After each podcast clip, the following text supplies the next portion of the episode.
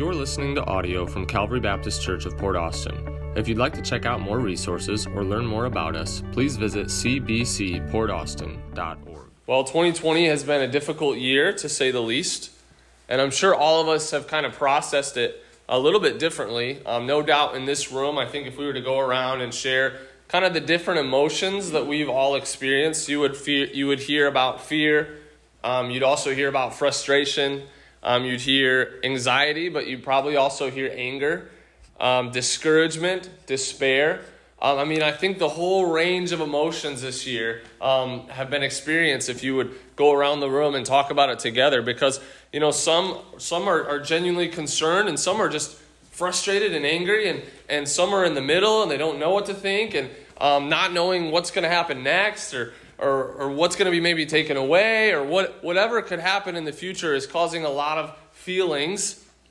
And what's, what's interesting, the, the, truth that we need to know about in a year like this year is that God, in His sovereignty, could have ended history before 2020. You ever thought about that? Like, God could have said, All right, it's done. Let's wrap things up. Let's usher in the new creation. Jesus, it's time. Like, He could have ended it all, but He let us go through 2020 with all of its pain and its difficulty. And He's not the author of sin, He's not the author of any evil that we experience, but we do know that He is in complete control of it. That nothing happens in our lives that doesn't pass through His loving and tender hands. Which I'll tell you, when you're in the pit of despair, when you're in darkness, it's truths like that that will be a rock for you, that will strengthen you, all right? And, and so, why in the world did God allow this year to happen? Why didn't He just wrap things up beforehand? Well, because He had a purpose for it. And so, the question I want you to consider as we kind of go through this text and we look at how important suffering is as a Christian, I want you to consider um, why did God allow us to go through 2020? And more specifically, why did God allow you to go through 2020? What was His purpose? What was, what was his plan? What was he trying to use this year to accomplish in your life? And as we kind of come towards the end of it and, and kind of look forward to a new year, maybe with a little bit of hope, maybe, man, like, oh, hopefully that it's not like this year, right? But as we kind of come to the end of this year, I want you to consider what did God want to accomplish through this year in my life and even even if you feel like you you weren't able to use it uh, for his glory maybe you didn't feel like you did um, take advantage of some of the things that he was trying to teach you through this. Even now, as you reflect back, you can learn from this year. You can ask, what was he trying to teach me? What was he um, trying to grow me through this year? Okay? And in our study of 1 Peter, up to this point, we've seen that suffering is a major theme throughout. From the beginning to here, we've seen it's like um, this thread that weaves through the entire book. And as we get to the text today, we get to kind of kind of pause on that theme and really spend some time and look at what suffering is doing. And I think Peter's going to help us today with three mindsets regarding suffering in this life. Now, sometimes when you hear suffering, you think of the big things like cancer or sickness or a global pandemic or something like that. But I think we should see suffering as any type of suffering we experience in this broken world. Whether it's a headache, whether it's a flat tire, or whether it is something that we would consider as large and big. What should be our mindset as we go through suffering as Christians? And I think Peter's going to give us three things. He's going to say we should expect it, we should rejoice in it, which, wow, that's tough. We'll park there for a little bit. But we should also trust God in it. And so let's start in verse 12 and look at that first mindset Peter wants his readers and by in turn us to have in suffering. First of all, we should expect suffering. Look at verse 12. Beloved, do not be surprised. What's he saying? Expect it. Do not be surprised. Don't let it take you off guard. Do not be surprised at the fiery trial when it comes upon you to test you, as though something strange were happening to you. what? Isn't that our mindset? Like when some, when trials come, isn't it like this is strange, this is different, I don't like this, I'm sh- surprised by this, I'm shocked by this, and he's like, "Oh no, don't be surprised. Expect it. Don't don't when you get in a trial, don't think, "Man, this is strange. This is different." Like we, we keep talking about the new normal, but like what he's saying is part of being in the normal, normal for Christian is suffering. But you're like, man, that is that's not encouraging to hear. Right? But it is because expectations are so key to our contentment. And here's what I mean. Have you ever had a different expectation? Those of you who are married in this room, um, have you ever had a different expectation about how something was going to go um, than your spouse had? And maybe there was some conflict there. Now, Shannon and I, we never fight, right? We have a perfect marriage. But sometimes we get in uh, discussions that are maybe a little bit louder, you could say, right? And a lot of times those discussions um, or fights, right, um, are because I had an expectation that I thought this was going to happen. And she had a different expectation. And we went into that with completely opposing expectations. And, and that kind of rubs you the wrong way and it kind of throws you off. It kind of shocks you and it can kind of tank your contentment in that moment. Because you, you had this picture in your head of how it was going to go. And what Peter is saying here is this picture in your head that you're not going to go through hard times, or that suffering is not going to happen, um, or that suffering is, is strange, get that picture out of your head. Instead, expect suffering. Like today, expect something to go wrong. Not in a pessimistic way, not with a dark cloud over your head, but just know that we live in a broken world, a sin cursed world, and we should expect suffering. No, that doesn't mean when, when it comes, we're not a little bit maybe thrown off by it, but we should kind of go back to our base. This is part of what it means to live in a broken world. And guess what? As a Christian, I have a different perspective than a non Christian. Everybody goes through suffering. But as Christians, we know that that suffering passed through our Father's loving hand for a purpose, which we're going to get into in a moment. But how would your week change if you just expect, you know what, this week I'm probably going to bump into some difficulty? I'm probably going to go through some hard times. I'm probably going to get some disappointing news. This, this isn't, hear me, this is not pessimism. This is not Eeyore walking around just moping and complaining the whole time. That's not what I'm saying. I'm saying realistic expectations, especially when we hear it right from the Word of God. Do not be surprised. Expect suffering. So, how do we prepare um, so that when that suffering comes, um, how, how do we get ready for it so that when it happens, we're not thrown off, we're not shocked? Well, I think there's a few things right in this verse um, that can help us. First of all, we remember that we're beloved.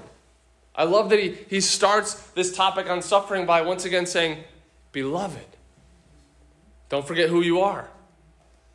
Don't forget who you are in the midst of that darkness, in the midst of that despair, in the midst of that fiery trial. Don't forget who you are.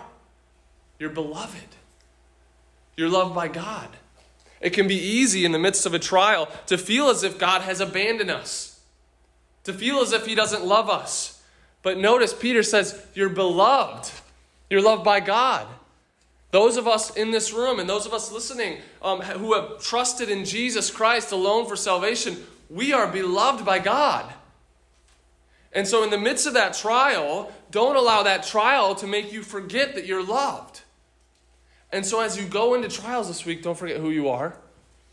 Don't forget how much God loves you. Another, I think, mindset that can help us prepare is that we should remember what God is doing in the suffering. He's testing us, right? Do not be surprised at the fiery trial when it comes upon you to what? To test you. It's a test. And so we should pause in the moment of that. Maybe we're spiraling out about whatever that suffering is. Just pause for a second. What should I learn through this? How can I grow through this? What is God doing through this difficulty? Peter says, Don't be surprised when it comes upon you to test you.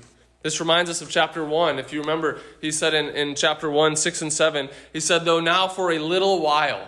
Remember, we kind of paused on that and said, A little while, Peter, you don't know how long I've suffered. You're calling it little, but in the light of eternity, it is little, right? It's small. Years and years and years of suffering in this life are just a little while compared to eternity.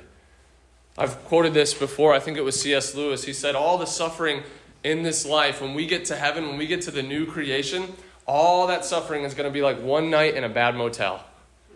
Some of you have experienced that, right? We, we certainly have on some trips that the pictures looked a lot better than the room we actually got in, and it's like 2 in the morning, so we're stuck, right? We're gonna like, okay, let's lay out our clothes from our suitcase and just like lay flat, like don't move, right? Like, I mean, you've been in some bad motels, and and but the next day you get over it. It was just a little while. That's suffering. And, and he says this though now for a little while, if necessary, you have been grieved by various trials, so that the tested genuineness of your faith, more precious than gold that perishes, though it is tested by fire, may be found to result in praise and glory and honor at the revelation of Jesus Christ. What is he saying there? He's saying suffering tests us, it purifies us, it reminds us of what matters in this life. And it's often um, suffering that enables us to draw closer to God, right? But if we're not expecting suffering, a lot of times it'll knock us down, completely take us off guard. And so we prepare for suffering right in this verse by remembering we're beloved, we're loved by God. And by remembering that this loving God, who loves us more than we can comprehend, wants to test us through difficulty because he loves us. From the big things like cancer and the loss of a loved one to the smaller things like a flat tire or even that annoying runny nose, right? Like this, this is so annoying, it's frustrating. Even those moments God can use to test and to strengthen our faith. Those of you who are into physical exercise know that for you to grow um, your muscles or to get better, you have to test them, right? I can't go in the weight room and get two pound weights and just do this all day and expect anything to happen. There's got to be some resistance. And in a similar way, God loves us enough to not just give us all that we want. Have you ever seen that really, really spoiled kid? They're like, is really, really annoying. I don't think there's any in here, so we're good, right? That I know of, right? It's why are they? Why are they the way they are?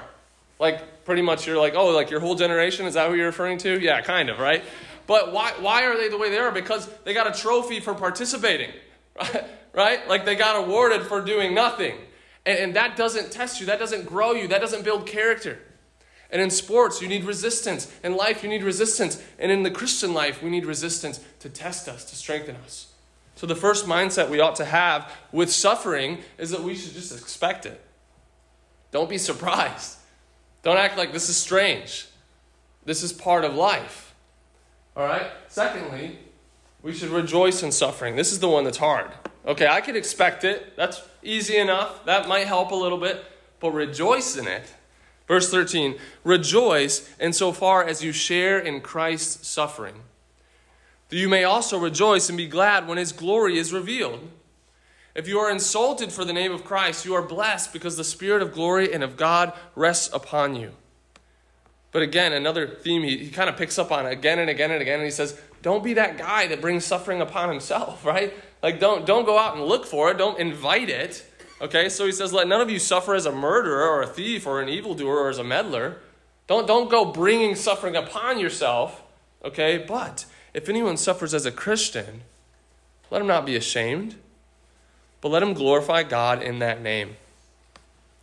We see here, um, Peter again kind of gives us two things to consider to help us rejoice in our suffering. And the first is we recognize the privilege of suffering for Christ.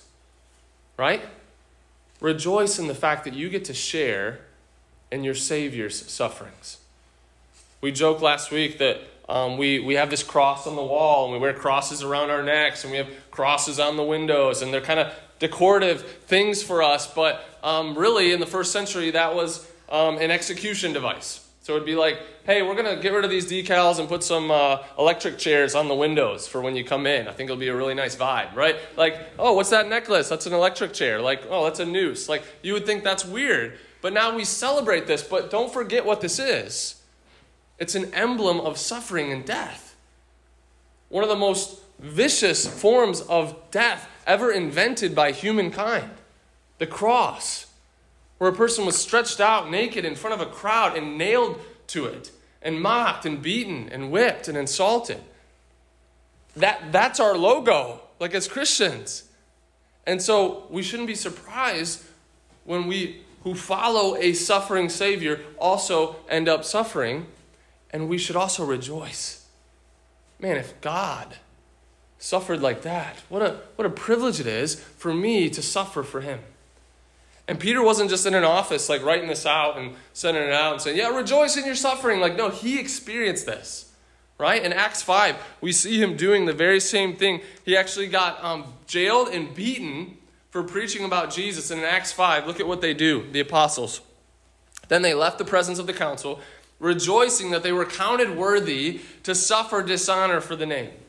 And every day, and in the temple and from house to house, they did not cease teaching and preaching that the Christ is Jesus. Do you see their perspective? The Lord of glory was willing to come and suffer for me. What a privilege it is to be counted worthy to suffer for him.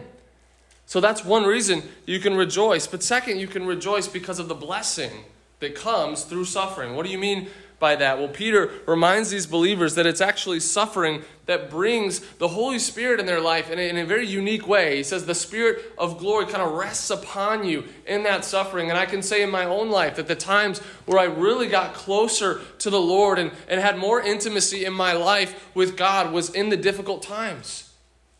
It's sad, but it seems like in the good times we kind of we're doing fine, right? Our prayer life seems to dwindle. And so we should rejoice in suffering because, man, this brought me closer to God. There have been times in my life where I've prayed, Lord, would you, would you help me um, to, to pray more, to be more intimate with you, to have more of a desire for you? And like a few weeks later, I just go through this massive trial. And I'm like, God, why did this happen? And oh, it's so hard, right? I'm, I'm not expecting it, right? And, and in that moment, all of a sudden it clicks like, this is an answer to prayer. Because it brought me closer to Him. Those of you who have walked through the valley know what Peter's talking about here. You know about those dark times where suffering brought you closer to God. And so this should lead us to not be ashamed when we suffer, but to instead glorify God in that name. Right? Don't go out looking for suffering. Don't cause suffering by being um, the word we've been using often in this series is by being an idiot, right? Like that's not a good reason to go suffer. But if you suffer for being a Christian, if you suffer for standing for God, you should glorify God in that. Rejoice. We've been counted worthy to suffer with Christ. What a privilege. And so we expect suffering, we rejoice in suffering, and lastly, we should trust God in suffering. Verse 17 For it is time for judgment to begin at the household of God. And if it begins with us, what will be the outcome for those who do not obey the gospel of God? And if the righteous is scarcely saved, what will become of the ungodly and the sinner? Here, Peter is explaining that God judges his people in a purifying way through suffering. He's not punishing them, he's cleansing them. And as a good father, he knows what we need to be purified and to be cleansed. And he knows the exact type of suffering we need for that to happen. However, it is not uncommon for Christians, and maybe you've experienced this, I've experienced this, it is not uncommon for Christians to look at the relative ease of non Christians and kind of wonder did we get the short end of the stick here? Like, like, look how easy their life is. Look how easy things is for them. Why am I going through this? Is it worth it? And Peter wants to combat that perspective by reminding them that unbelievers are going to be judged too. Don't forget that. God's keeping track. He quotes from the Proverbs and he makes the argument that if the righteous are saved through this much difficulty in life, how much worse will it be for the unrighteous? For the one who turned their back on God, for the one who rejected the offer of the gospel, for the one who went on in their sin and just completely disregarded God's grace. He said, so don't, don't get in your head about the unbelievers who are kind of going through life cruising and nothing's happening when you're in the trial as a Christian. You're loved by God. He's purifying you, He's cleansing you, and there is a day coming where they will be judged as well. And so we keep trusting God. This is why I'm pleading with, with you every week, because look, I do not know your soul. I do not know the souls who are watching on the camera. I, I can't see your heart. We can see some fruit in certain of your lives that, that God's grace has certainly um, affected you and impacted you, but for the most part, I don't know your actual spiritual condition. And so each week I'm pleading with you have you had a time where you've trusted Jesus Christ as your Savior? From the oldest in here to the youngest, have you had a time where you've recognized that in your own natural state, if you stand before God and you are judged for your life, you will be found guilty and condemned? And the only escape from that is what Jesus Christ did for you. I'm pleading with, I, I try to use illustrations. I try to share every week that you can trust Jesus. But listen, judgment is coming for everyone in this room. And only those who have been covered by the blood of Jesus Christ will find that there's no condemnation. Everyone else will be judged. And so, are you ready? Have you had a time where you've called out to God and said, God, would you save me? If, if, there's nothing more important than that this morning than to make sure you've had a time where you've trusted Jesus Christ as your Savior. That's, that's where it begins, and that's where you go every single day after that by trusting Jesus.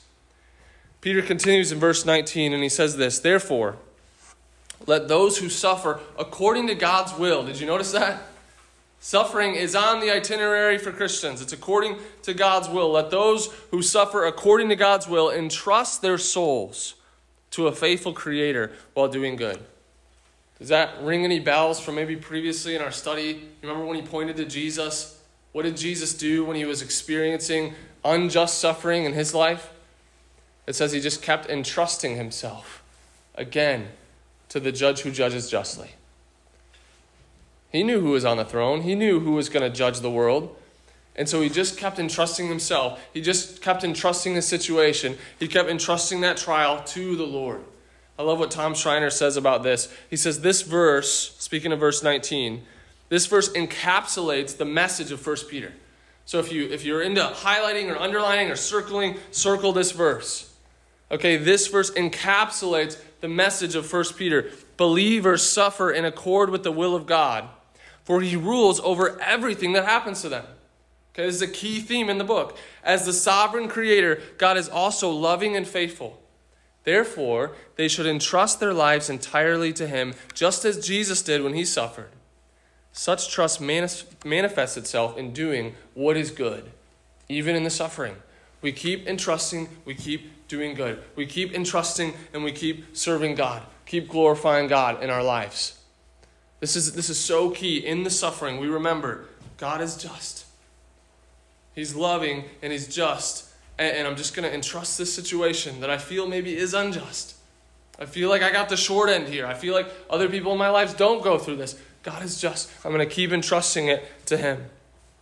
And this trust will lead you to just keep giving that over to Him, and then you keep serving and doing good, even in the midst of that trial that you may be facing. So, what should a Christian's perspective be towards suffering? We should expect it, we should rejoice in it, and we should keep trusting God in the midst of it. As we close today, I want to leave you with this don't waste your suffering. I asked you in the beginning, what was the purpose of 2020? Why did God allow you personally to go through this? There was a reason. It wasn't arbitrary, it wasn't random. And so don't waste it. What does God want you to learn through this year? What does God want you to learn through the suffering? The next trial you go through, how can you, how can you use that trial as a test, like God wants to use it in your life, to grow, to be strengthened? It's a weird phrase, right? Don't waste your suffering, but it's a great phrase. Don't waste that opportunity to grow, to strengthen, to get closer to God, to have more intimate fellowship with Him. Don't waste it. I want to close with a story about a girl named Joni Eareckson Tada. Some of you have heard of her, you've read her books. Um, she has a really incredible ministry.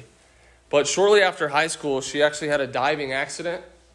Um, she was out with her sister, and it was kind of a freak thing. She, she was very athletic, but she dove in. The water was more shallow than she realized, and she became a quadriplegic.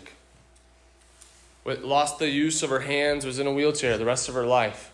This bright future ahead of her, college ahead of her, sports ahead of her, and now all of that was changed. She said that paralysis sunk her into a deep depression that she actually still tr- struggles with today.